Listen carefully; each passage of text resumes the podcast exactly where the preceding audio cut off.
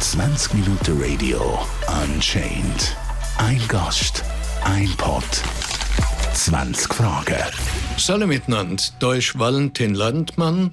Ich bin Rechtsanwalt in Zürich und ich habe sehr Freude am Beruf.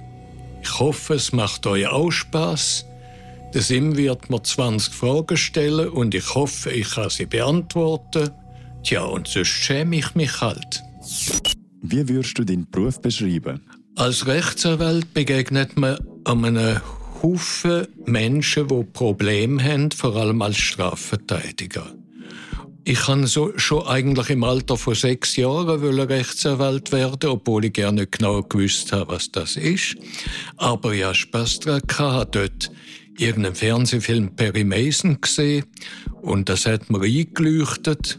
Später hat sich der Wunsch vertieft und äh, ich bin dann nach dem Studium habe ich natürlich noch Gerichtspraxis gemacht, bin auch ein Jahr lang Staatsanwalt und äh, an der Universität Vorlesungen gegeben. Aber ich bin immer wieder zur Anwaltspraxis zurückgekommen. Das macht mir am meisten Freude. Was gefällt dir besonders an deinem Beruf? Schau, in meinem Beruf kämpft man natürlich für Lebenszeit vom Mandant. Und ähm, natürlich gibt es Fälle, wo nicht so laufen, wie man sich das wünscht. Aber man kann sehr viel tun.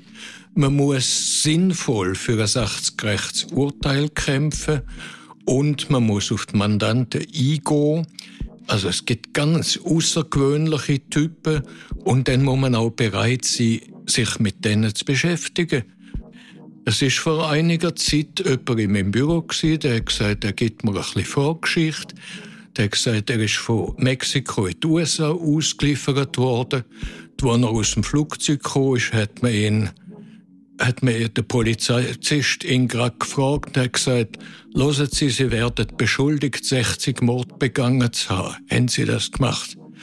Und er hat geschrien und tobet und täubelt und hat immer gesagt, nein, es sind höchstens 40 gewesen.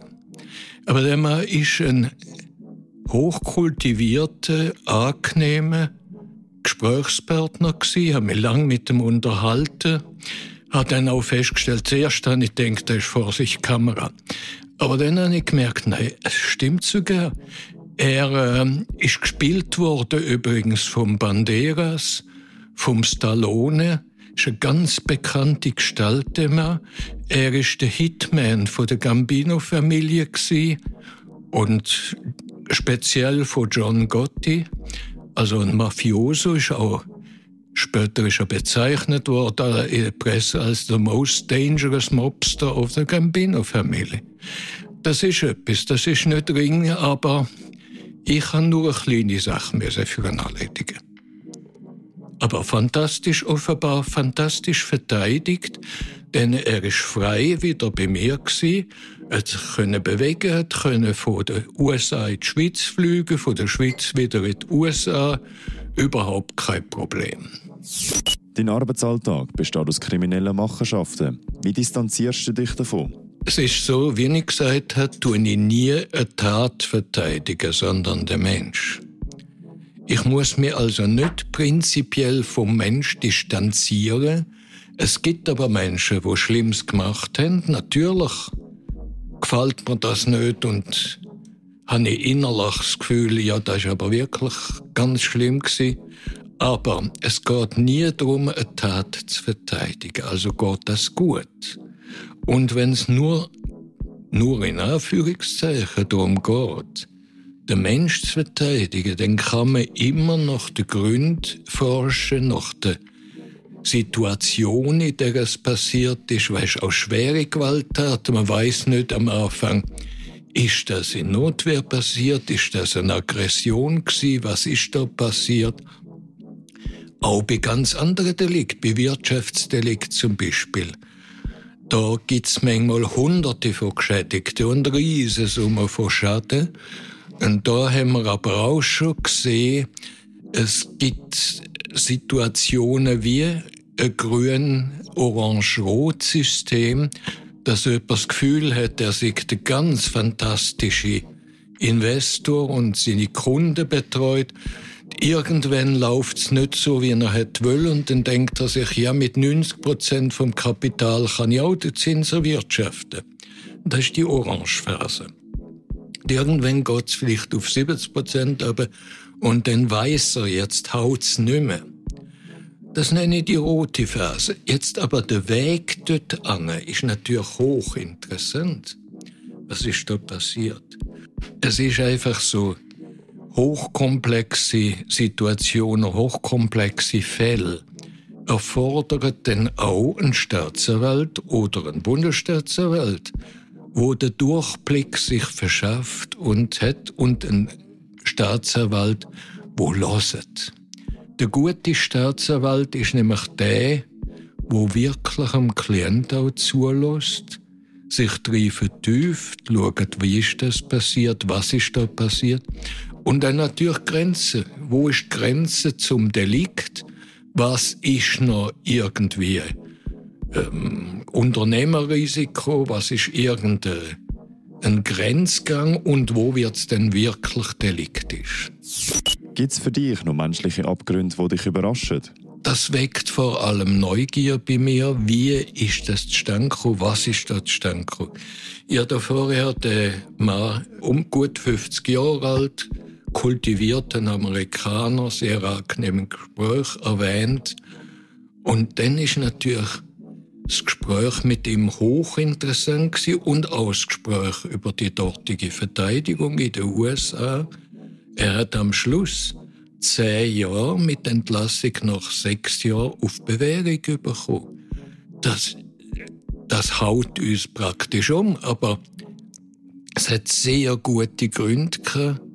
Er hat zwar gesagt, er hat nie er war kein Squealer, also nicht jemand, der einfach alle verbraten hat, sondern wenn die Boss in ihm alle Mord angelastet hat, die er gerne gemacht hat, dann hat er gesagt, so, jetzt werdet ihr aber sehen, was ich weiß. Und dann ist es natürlich eine Fundgrube für die Staatsanwaltschaft und Gericht. Es sind sehr viele Prozesse dann durchgezogen worden. Und der Mann hat äh, in den USA hat man viel stärkere Gewichtung von Mitwirkung im Verfahren. Wenn jemand im Verfahren mitwirkt, positiv, dann kann man da wesentlich stärker wie, äh, das bewerten als sogar bei uns, wobei auch bei uns wird es bewertet. Wie reagiert deine Familie auf deine Arbeit? Ich habe lange Zeit habe ich jede Beziehung, auch familiäre Beziehungen, versiegt weil ich zum Teil Tag und Nacht durchgeschafft habe, alle Wochenende und mich nicht mehr um meine Nächsten gekümmert habe. Das ist ein großer Mangel von mir. Ich habe jetzt seit viereinhalb Jahren eine fantastische Partnerin und ich hoffe, dass mir der Fehler nie mehr passiert, denn das ist fürs eigene Leben ein großer Drawback, wenn man es versichert ihr gelernt aus den Desaster. Desaster, wenn man in dem Sinn umkehrt oder ein Desaster hat, man muss aus den Desaster lernen. Da ist auch etwas, wo Klienten, so wie sie überhaupt in absehbarer Zeit wieder rauskommen, immer sagen, nehmt das auch als ein Wink, was ihr nicht machen müsst und was ihr solltet machen man kann aus jedem Desaster praktisch lernen, außer man sitzt dem praktisch lebenslänglich. Was ist dein bisher schlimmster Fall gewesen? Es kann jeder Fall schön und schlimm sein. Ich erinnere mich an einen ganz frühen Fall, der erste Mordfall, den ich hatte. Damals war Geschworenengericht und es ist so es hat eine Frau gegeben, wo mein Klient als Augenzeugin belastet hat und genau beschrieben hat, wie er den Mann erdrosselt hat, wie die weißen Söckli noch gebunden sind um den Hals, die ist dabei gewesen. Mein Klient hat gesagt, ich bin's nicht gewesen. Natürlich habe ich dem Klient auch gesagt, lassen, Sie, wenn, wenn Sie es gewesen sind, muss man sich überlegen, abzuhaken, denn dann sinkt natürlich die Strafe. Er hat gesagt, ich bin's nicht gewesen. Und dann habe ich angefangen, nachforschen und alles. Es ist sehr schwierig gewesen, weil der damalige geschworene Gerichtspräsident relativ anklagebetont war, das ist vor langer Zeit war und also ich habe dann später gehört, weiß aber nicht, ob das stimmt, dass der Präsident sogar mit der Kronzügin vor der Verhandlung noch geredet hat, sie soll sich nicht beirren vom Anwalt. Schließlich nach langem Zusammentragen von Bausteinli, weißt du, ist ein Bauarbeiter gsi, der hat keine Agenda. Und dann hat man müssen alle Daten zusammentragen. Ich kann dir ein Beispiel geben. Wir haben Geschäft mit Details. Zum Beispiel in dieser Aussage ist die Rede vom Regen. Und dann haben wir festgestellt, ja, an dem Tag hat es aber nicht geregnet. Das ist aber zwei Jahre zurück. Wir haben das über irgendwelche Institute damals feststellen, ist gegangen. Dann haben wir noch festgestellt, es stimmt weiters einfach nicht. Die Frau hat gesagt, damals ist gerade Putzkolonnen aus dem EPA also in Baden. Und ähm, so detaillierte Beschreibung, die sonst gilt als sehr, sehr wahrheitsgemäß. Aber wir haben zufällig dann können feststellen, dass an dem Tag eine andere Öffnungszeit war und die Putzkolonne zu einer ganz anderen Zeit ist. Weißt, das ist ein Detail. Aber schlussendlich haben sich alle Details summiert. Und der Klient ist schließlich von den Geschworenen freigesprochen worden. Im Mord. Er hat sonst ein paar Kleinigkeiten gehabt, das ist aber nicht so wichtig Ich muss sagen, es war mein erster Mordfall und ich habe regelrecht brüllt beim Freispruch. Ich war so glücklich, dass das gegangen ist. Als Anwalt sind deine Worte gezielt und überlegt. Kann man mit dir noch locker schwätzen? Ja, ob man mit mir locker schwätzen kann, selbstverständlich. Ich mache auch regelmäßig YouTube-Talks zu politischen Themen. Und so zum Beispiel zur Neutralität, wo ich ins Initiativkomitee gegangen, dass die Schweiz wieder eine Neutralität überkommt. Und da rede ich nicht vorbereitet, da rede ich auf ein Stichwort hin einfach los. Aber natürlich ist das auch gezielt zu reden, so einfach locker schnurren. Natürlich gibt's das auch bei mir. Kannst meine Partnerin fragen, sie wartet gerade draussen bei meinem Kaffee. Wie egal ist es dir, ob dein Mandant wirklich schuldig ist oder nicht? Es ist so, ich entscheide nicht über die Schuld von einem Mandant. Es gibt natürlich Fälle, in denen man sehr viel Anzeichen für Schuld hat und man sieht dann auch Takten und alles.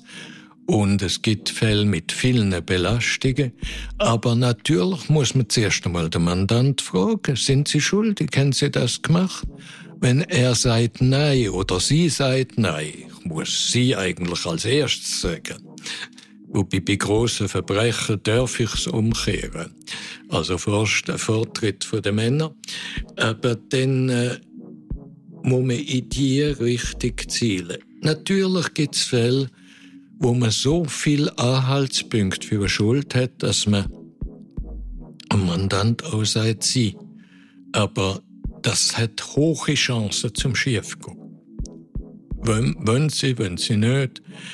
Man darf nicht zu sehr in einen Mandant dringen, denn gerade in dem ersten Mordfall, wo der Klient sich nachher wirklich als, als total unschuldig herausgestellt hat, da hat's die Zeugin gehabt, das ist praktisch äh, aussichtslose Sache gewesen, aus Sicht von der Staatsanwaltschaft, vom Gericht am Anfang, bis wir das richtig ausbehandelt haben. Ganz wichtig sind Gespräche mit dem Mandant. Es ist schwierig zu sagen, weißt, wenn äh, ein Mandant auch etwas Schlimmes gemacht hat oder vielleicht etwas Schlimmes gemacht hat, wie willst du das definitiv beurteilen? Wichtig ist Fragen, Fragen, Fragen und hören. Zuhören ist ein großer Teil von der Anwaltsarbeit und dann auch mit dem Klienten darüber reden, nicht, was fantasiert man in einer Einvernahme, sondern was will man, was will man offenlegen, was will man vielleicht, was will der Klient vielleicht nicht offenlegen. Wie kannst du eine bekannte Rockerbande vertreten? Ja, ich bin äh, seit 45, also circa 45 Jahren, bin ich Konsulent von der Hells Angel Zürich. Und äh, also jetzt mit der Zeit habe ich gesagt, es wird irgendwann einmal jemand mich müssen ablösen, also als Altersgründe. Aber ähm, ich habe auch Einzelne vertreten, wenn etwas gelaufen ist, wobei da passiert gar nicht so viel. Die sogenannten Rocker in der Schweiz sind praktisch immer völlig friedlich. Also Rockergruppe in der Schweiz, das gibt es seit 45 Jahren oder 40 bis 45 Jahren. Hells Angel haben eine gewisse Stellung. Ich vergleiche es manchmal mit der Konstaffel unter der Zeuf, das ist sozusagen die Gesellschaft. Und ähm, in der ganzen Zeit gibt es vielleicht drei oder höchstens vier Vorfälle, wo wirklich rechtlich relevant sind. Also ganz, ganz wenig. Das ist gar nicht so, dass dann jeden Tag etwas passiert oder so. Aber weißt, es ist so, Hells Angel, dass wir die haben in der Schweiz, das ist ein Zeichen auch von der Freiheit und von der freiheitlichen Auffassung von der Schweiz. Wenn die Hells Angel da sich könnt entfalten mit legaler Tätigkeit und legalem Vereinswesen, dann ist die Schweiz liberal in dem Sinn, dass sie das eben zulassen. Das ist richtig. Wenn man einfach von vornherein sagt, die bösen Rocker, die muss man verbieten, ist überhaupt nicht. Ich, die Philosophie der Rocker habe ich einmal kennengelernt einer, du, du wirst vielleicht staunen an einer Beerdigung. Da ist, bin ich ganz traurig, sie war ein Freund. Gewesen. Dann hat mir ein von den Hells auf die Schulter gefasst. Er lebt leider auch nicht mehr, der Appenzeller Johnny und er hat mir gesagt, lass, der Tod gehört zum Leben. Da muss man nicht fürchten. Fürchten muss man sich nur, dass man im Zeitpunkt vom Tod nicht gelebt hat. Das ist mit dem Grund, warum ich den silbernen Totenkopf immer am Gürtel trage, warum ich die Uhrenkrawatte trage. Weil das Leben nicht. Das Leben leben. Das Leben nicht einfach ablaufen lassen, ja, wie eine Klospülung oder eine Klopapierrolle. Es muss, das Leben soll man leben. Und da ist eine Philosophie von der Hells Angel und auch von anderen Rockergruppen in der Schweiz. Die Rockergruppen in der Schweiz sind vollkommen friedlich. Da ist nichts zu befürchten. Also jemand, der denen begegnet. Wenn die mit schweren Motorrädern fahren, fahren übrigens nicht so schnell. Ich habe sogar mal nachmögen, wenn ich manchmal mitgefahren bin. Aber ähm, da muss man nichts befürchten. Das sind, äh, sind auch Handwerker, es sind Leute, die zum Beispiel Beiz haben, auch ein Tattoo-Studio oder irgendetwas, aber auf alle Fälle, die leben nicht von kriminellen Aktivitäten. Ist dir schon gedroht worden, falls du einen Prozess wirst verlieren Also, ich erlebe so etwas eigentlich nie. Ein einziges Mal hat ein psychisch etwas angeschlagener Klient im Büro ein Messer gezogen, vor vielen Jahren. Er hat gesagt, du hast mit meiner Freundin etwas angefangen. Habe ich nicht, ist gar nicht mein Typ aber aus prinzipiellen Gründen mache ich nicht. Aber das war ein Moment, wo höchst unangenehm war, aber ich habe dann irgendwie habe ich, ohne groß zu überlegen, und ohne die Sendung speziell im Auge zu haben, denn das gesagt, wo offenbar richtig ist und haben gesagt, los, ich bestelle rasch einen Kaffee im Sekretariat für uns, du kannst mich nach dem Kaffee immer noch umbringen. dann sind wir dann, hat er sich tatsächlich gesetzt und nach dem Kaffee ist es nicht mehr aktuell gewesen, mich abzustechen. Seltsamer Vorfall, aber wie gesagt, ich habe nie erlebt, dass eigentlich Klienten mich bedroht. Warum sollten sie? Ich bin ja der, wo auch jemandem, der etwas Böses angestellt hat, und verteidigt, hilft und alles, warum sollte der mich bedrohen? Du meinst, ob vielleicht Verwandte oder Gegenparteien. Es wäre denkbar, ist aber auch nicht passiert. Schlicht und einfach nicht und ja doch jetzt eine jahrzehntelange Erfahrung. Wenn du dich selber als Teenager vor dir hättest, was würdest du dir selber für einen Rat geben? Ich käme mit mir, also so wie ich jetzt bin, käme ich als junger Valentin rüber. Weißt du warum? Ich bin damals so stur, ähm, eigentlich bürokratisch konservativ gewesen, immer sogar mit der Krawatte ins Studium gegangen und alles. Das ist äh, heute, ich hätte gesagt, ein Fehlurteil in der Schweiz, das kann es doch nie geben. Also ich bin in dieser Beziehung unmöglich gewesen, vollkommen daneben. Darum sage ich, ich käme heute mit mir von damals kein über. Aber Ansicht, Grundwert habe ich auch damals vertreten. Freiheit vom Individuum, richtige Urteil und alles, das wird, dafür soll man kämpfen. Und ich hoffe, dass es mir gelingt, mich noch lang, lang dafür einzusetzen. Sind dir schon sexuelle Dienstleistungen als Bezahlung angeboten worden? Eigentlich nicht, denn ich habe eine relativ starke Milieunähe, das ist auch bekannt. Und äh, es ist darum auch bekannt, dass ich nicht gegen sexuelle Leistungen schaffe, sondern ganz normal gegen Honorar dass ich mich äh, mal irgendwie in eine Klientin verliebt habe, könnte vor vielen Jahren ist mal so etwas gewesen. Aber also, ich habe dann immer gesagt, los, erst nach dem Fall. Und ähm, sicher keine sexuelle Leistungen gegen die Anwaltsarbeit. Ist auch dann ist man nicht mehr in der Lage, objektiv zu schaffen. Und du brauchst eine gewisse Distanz und Objektivität, damit du kannst jemanden verteidigen und sinnvoll verteidigen. Ich würde auch danach meine eigene Partnerin wahrscheinlich nicht verteidigen wollen, sondern würde einen guten Anwalt beiziehen, denn es ist einfach dann besser, dass man nicht völlig involviert ist, sonst verliert man den breiten Blick und ist nur noch auf irgendetwas fokussiert. Es ist einmal deutsche Klientin aus dem Milieu zu mir gekommen und hat gesagt, so schade, Valentin. Es ist so schade, der und der Anwalt, bei dem konnte man das am Fleische abarbeiten, aber du willst immer Honorar. Und dabei bin ich auch geblieben. Ich nehme das Honorar, ich hoffe immer vernünftiges Honorar, aber keine andere Leistungen.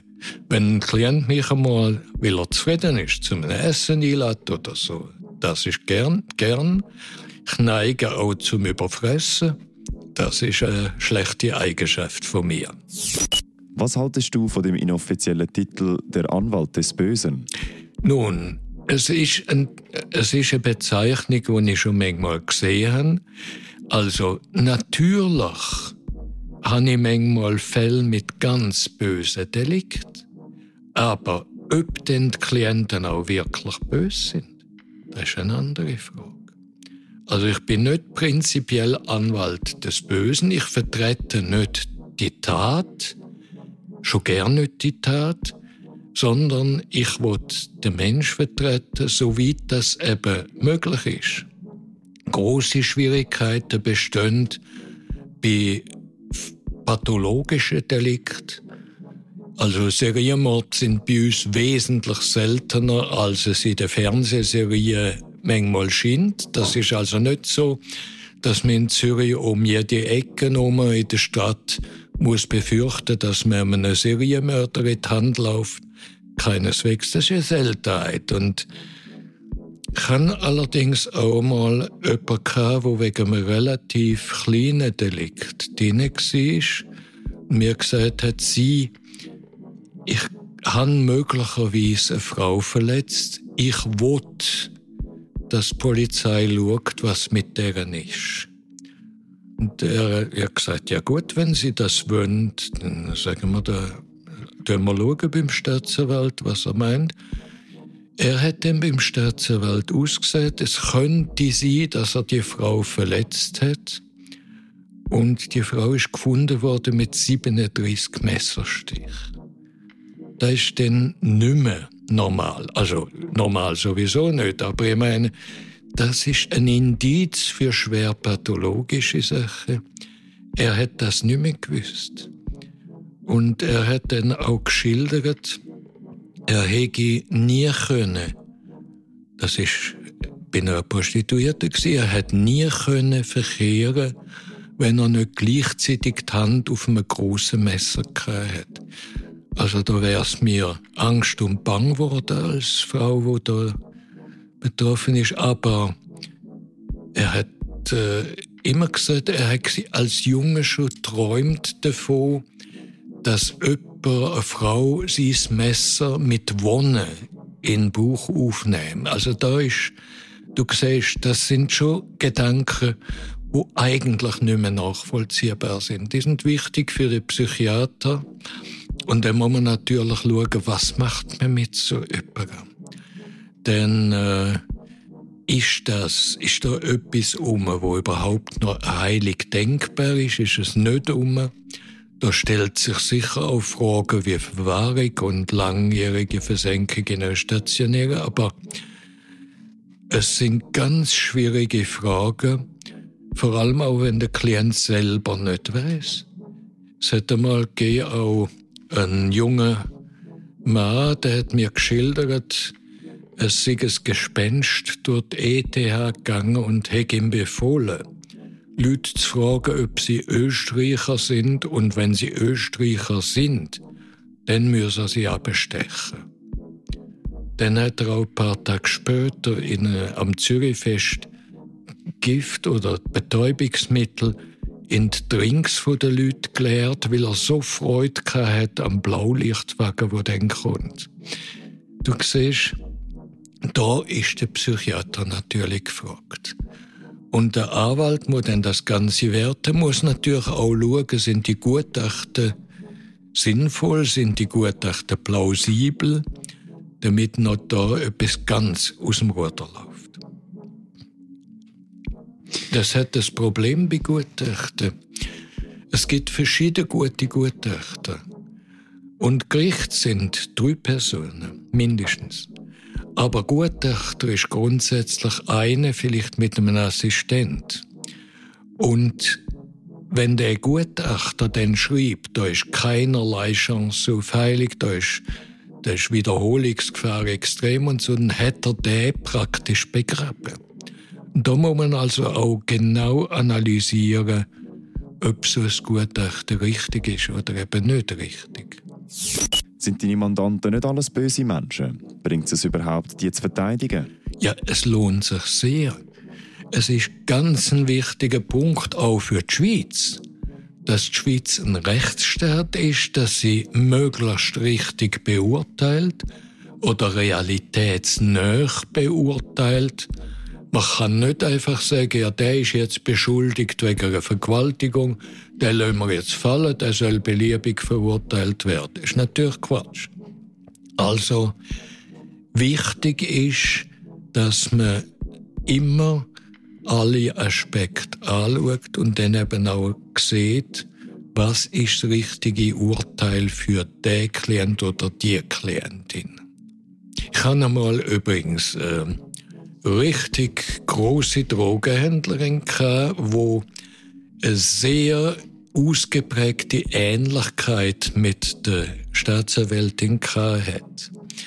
Und wo dann ein Artikel über die publiziert worden ist, das ist Hausfrauenmafia. Da ist übrigens dann, zumindest zweite Instanz, ist recht gut rausgekommen weißt, alle Aspekte, wie ist das zustande gekommen, wie ist sie die, in das Milieu überhaupt geraten und alles. Aber viele, sagen wir, Drogentransporteure, die ich vorher einmal verteidigt habe, da hat sich später herausgestellt, ja, die sind für sie unterwegs gewesen. Ist schon ein bisschen speziell. Aber es ist ein Zeichen von Emanzipation auch. Das gibt es auch bei Piratinnen und allem.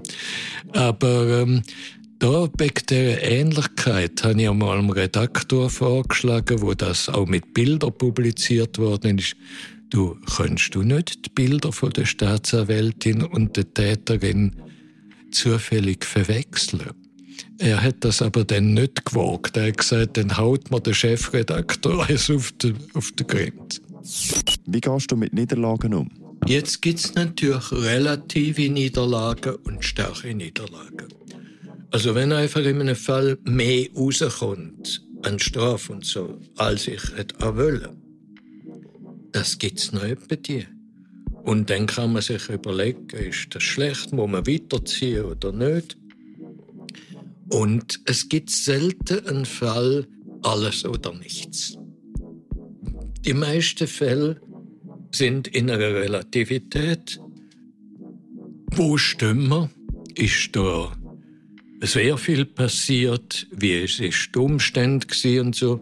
Und auch das natürlich, dann ist die Frage von der Strafzumessung, von allfällig von einer Maßnahme und so. Da gibt es natürlich auch Sachen, die praktisch zu einem Desaster werden, wenn, wenn jemand jetzt würde, eine Verwahrung bekommen, wo ich überzeugt bin, der ist unschuldig. Sehr schwer zum Verdauen sehr schwer zum Verdauen und sicher würde ich das weiterziehen, so weit ich kann. Wie gehst du damit um, wenn du weißt, der Mandant ist schuldig? Es gibt eine Frage, die wird mir häufig gestellt. Was machen Sie, wenn ein Mandant kommt und sagt, ich habe es gemacht, hauen Sie mich raus auf unschuldig? Da muss ich sagen, in der weit über 40 Jahren Praxis, die ich jetzt habe, den Fall gibt es nicht. Wer will, dass das Gericht und ein Staatsanwalt meint, er sei unschuldig, wird nicht dem Verteidiger erzählen, ich bin dann im Fall doch schuldig. Denn damit nimmt er ja auch nach seiner Meinung wahrscheinlich am Anwalt ein bisschen den Impetus, um ihn wirklich rauszuholen. Aber natürlich gibt es Klienten, bei denen wesentliche Anhaltspunkte bestehen und alles immer eine Frage der Relativität. Wie stehst du zur Todesstrafe? Die Todesstrafe hat einen ganz gewaltigen Nachteil. Erstens einmal ist sie nicht revidierbar. Wenn das passiert ist, dann ist es passiert. Zweitens ist Gericht nicht unfehlbar. Also ich bin sehr gegen Todesstrafe. Es gibt manchmal Fälle, wo man sich spontan sagt, das ist so grässlich, da wäre doch gut, wenn es wäre eben nicht gut, wenn, denn unsere Gerichte sind nicht unfehlbar und ich bin überzeugt, wenn wir eine Todesstrafe hätten, dann würde sie wahrscheinlich genau in den Fällen angewendet, wo man sagt, nein, das kann doch nicht sein. Braucht man als Anwalt eine narzisstische Veranlegung? Also wie jeder Manager oder jeder was auch immer, also ich natürlich haben Anwälte wo einigermaßen erfolgreich sind, durchaus eine gewisse narzisstische Neigung. Und ich gehe auch vor dem Tag zum Beispiel, obwohl es nur auf äh, nur, nur Ton ist, gehe noch vor den Spiegel und strähle meine Augenbrauen. Anders habe ich nicht zum Strählen, das ist natürlich so. Aber ich bin nicht speziell eitel. Ich weiß, dass ich jetzt nicht eine ausgeprägte Schönheit oder ein Playboy bin. Aber natürlich schätze ich Achtung, schätze auch gute Berichte in der Presse, schätze, wenn jemand sagt, das hat der Landmann super gemacht und so. Und etwas ganz Wichtiges. Das Feedback vom Klient. Vom Gericht kommt zunächst das Feedback, wo sagen, ja, das war eine gute Argumentation und so. Das habe ich sehr gern, natürlich. Da blühe ich auf, so weit ich aufblühen kann. Wenn dann der Klient dann sagt, Sie haben sie fantastisch gemacht, dann bin ich sehr, sehr stolz. Das ist natürlich etwas, wo eine gewisse narzisstische Neigung zeigt. Und ich gebe ja auch durchaus der Presse für prinzipielle Fragen und auch für die Nachfragen zu einem Fall, wenn der Klient einverstanden ist, gebe ich Auskunft. Und ich habe gern, wenn ein Statement gut überkommt. ich habe eine sehr gute Erfahrung gemacht mit Statements. Es ist wirklich äußerst selten, bei praktisch null, dass Statements vertreibt werden. Ich bin wahrscheinlich, der, Sie haben wir Journalisten schon gesagt, ich bin der einzige Anwalt, der bei Telefon- und Mikrofoninterview sagt, lassen Sie es raus, gerade raus und senden, ohne das Wollen vorher gelesen zu haben. Ich habe da Vertrauen zum Journalist, das ist noch nie in dem Sinn wirklich enttäuscht worden. Also habe ich doch recht.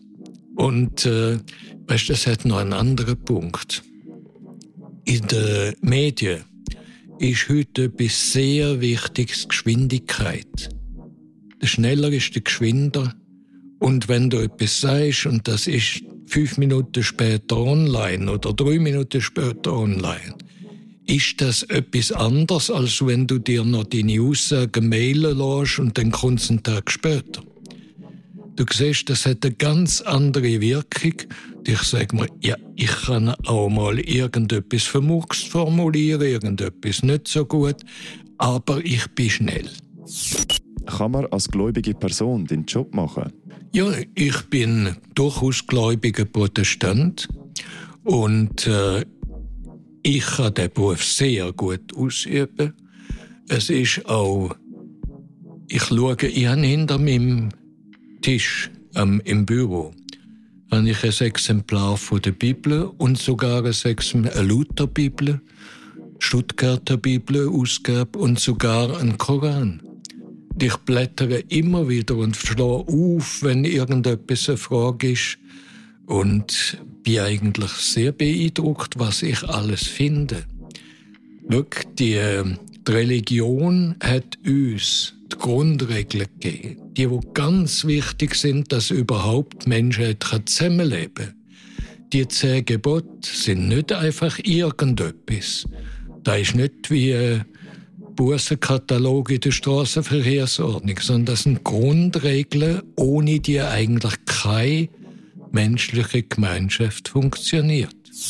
Warum eigentlich die Faszination am Bösen vom Mensch? Also mich fasziniert der Mensch als Ganzes mit all seinen Facetten. Ob bös, ob nicht bös. Du wirst praktisch nie jemanden finden, der durchgehend bös ist, aber es kann einmal jemand etwas Böses gemacht haben. Und da ist es ganz wichtig, dass man sich damit befasst.